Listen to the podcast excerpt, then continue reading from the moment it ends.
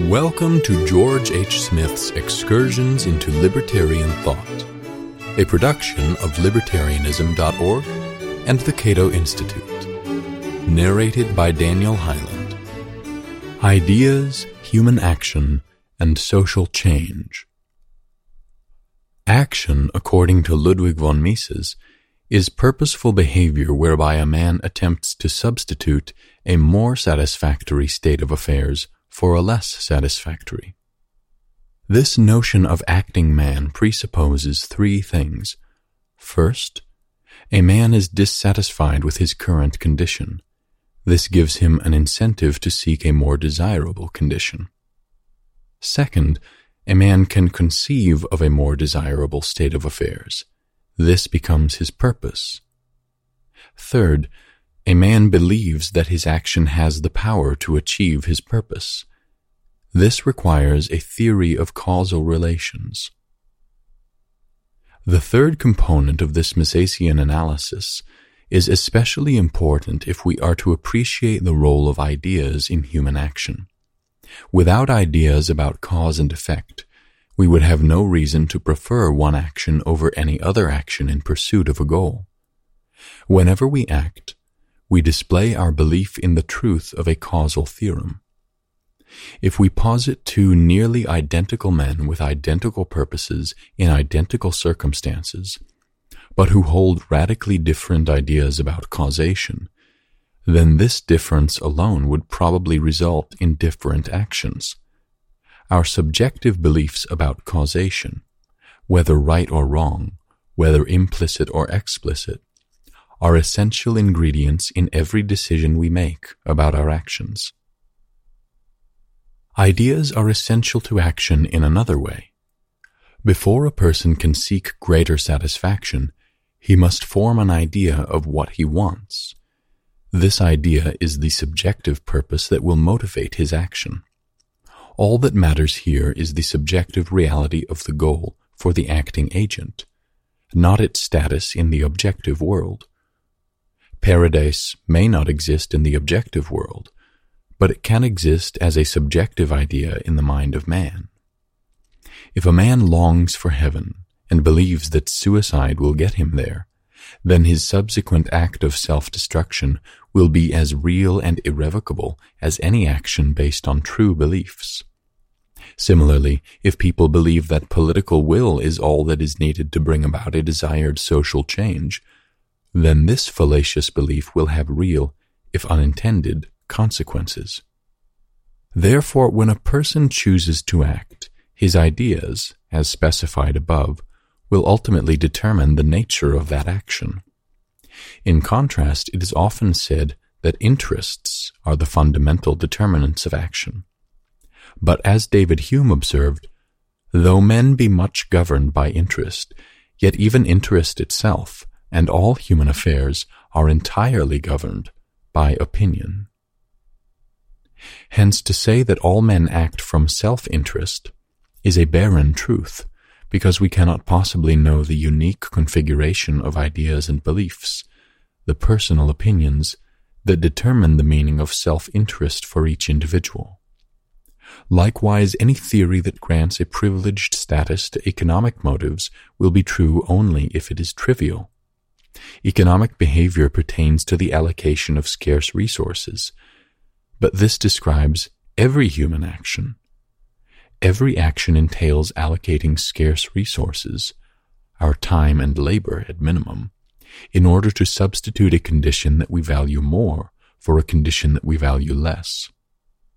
The specific nature of an action will vary according to the subjective valuations of the individual. So a theory that attributes all actions to economic motives will never advance beyond vacuous bromides. Various attempts have been made to lessen or deny altogether the primary role of ideas in human action. Many of these qualify as what I call ideological bias arguments. According to this type of analysis, all social, economic, and political ideas are tainted by the bias of culture, gender, economic interests, and so forth. It has been claimed, for example, that John Locke's defense of private property was determined by his ideological bias, which in turn was the product of an emerging bourgeois mentality in 17th century England. There are serious problems with any such approach, regardless of the particulars. Any taint caused by ideological bias must apply as much to the interpreter or historian of ideas as it does to the subject he wishes to study. Consider the Marxist who attributes Locke's defense of private property to historically determined ideological bias. According to the ideological bias theory, consistently applied, this interpretation of Locke cannot lay claim to objectivity since the interpretation itself will be the product of the ideological bias of the Marxist. Perhaps the Marxist, driven by his ideological bias against private property, has distorted or misunderstood Locke's ideas. The only way out of this vicious circle is for the interpreter to claim that he is immune to ideological bias, which is a bit too convenient. This problem haunts Karl Mannheim's celebrated treatment of the Sociology of Knowledge in Ideology and Utopia, English translation 1936, according to which knowledge claims about society are socially conditioned. Sociologists have defended many variations of this doctrine. But whatever its precise meaning may be, we need to ask the sociologist about the cognitive status of his own belief in social conditioning. Is this a socially conditioned belief? If the answer is no, then not all beliefs are socially conditioned, which makes the theory false. If the answer is yes, then we proceed to our next question. Can the sociologist acquire objective knowledge of society? If the answer is no, then the sociologist cannot rationally defend his beliefs, including his belief in social conditioning. If the answer is yes, then the sociologist can legitimately claim truth for his own theory, but so can everyone else. The ideological bias argument resembles the old approach, common throughout the 19th century, that ideas merely reflect the spirit of an age. But all such arguments prove nothing because they prove everything. There is nothing that cannot be explained by this approach. Every idea, every theory, every argument reflects the intellectual culture of its time in some way, if only through the conventional language it uses. Moreover, the spirit of an age cannot explain what is most important, namely, the differences that exist between contemporary philosophers, economists, and social theorists of the same culture. It has frequently been said that significant intellectual changes are always preceded by significant social changes, and that the former are ultimately caused by the latter. This is a misleading way of putting the matter, since social changes themselves reflect changes in intellectual perspective. Our perceptions of social reality are shaped by our ideas about social institutions, social causation, social values, and the like. To say that social changes pave the way for a revolution in ideas is merely to say that many small intellectual changes are necessary before a major intellectual change can occur. Institutions are not physical entities that can be perceived by our senses. As Herbert Spencer said, you cannot touch or see a political institution. It can be known only by an effort of constructive imagination. Similarly, how we understand social causation will depend not on our senses per se, but on our ideas about human nature and human action. As Max Weber put it, one's ideas determine one's image of the world, and such images have, like switchmen, determined the tracks along which action has been pushed by the dynamics of interest. Thus, how we think about social entities will greatly influence how we perceive them. We libertarians know this from experience, having encountered many people who appear to see government differently than we do. Some people don't see government as essentially coercive. They may even see taxes as voluntary. These differences in social perception result from viewing social reality through different ideological lenses. Ideology is absolutely essential to the success of the libertarian movement because it establishes a common frame of reference. If we fail to convince the average person, this is often because we see a different social reality than does the average person. The importance of ideas becomes especially evident, sometimes painfully so, when libertarians attempt to explain the harmful effects of government policies.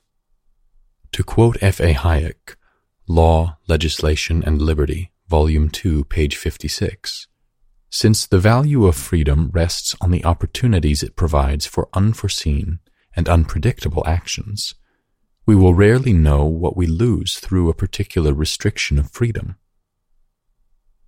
The direct short-term effects of market intervention will be fairly apparent in many cases, but we cannot know all the concrete opportunities that have been lost through such intervention. This means that free market arguments will sometimes lose out in cost benefit analysis. Because the benefits of intervention can be seen, while the costs, the unrealized opportunities, remain largely unseen. Consequently, whenever policy decisions are based on expediency instead of principle, freedom is bound to be sacrificed in almost every instance.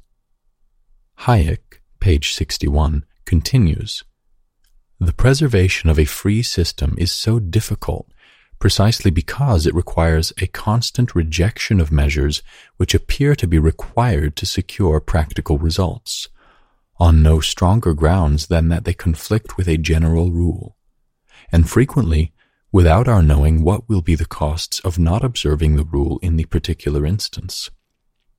A successful defense of freedom must therefore be dogmatic and make no concessions to expediency. Freedom will prevail only if it is accepted as a general principle, whose application to particular instances requires no justification. The significance of the foregoing points for the libertarian movement can scarcely be overestimated. The world of social interaction consists of far more than the physical movements of human beings, it is ultimately a subjective world, one that is filtered through ideological assumptions, premises, and prejudices. The social world is constituted by the ideas that people have about it. If libertarians can change those ideas, they can, in a very literal sense, change the world.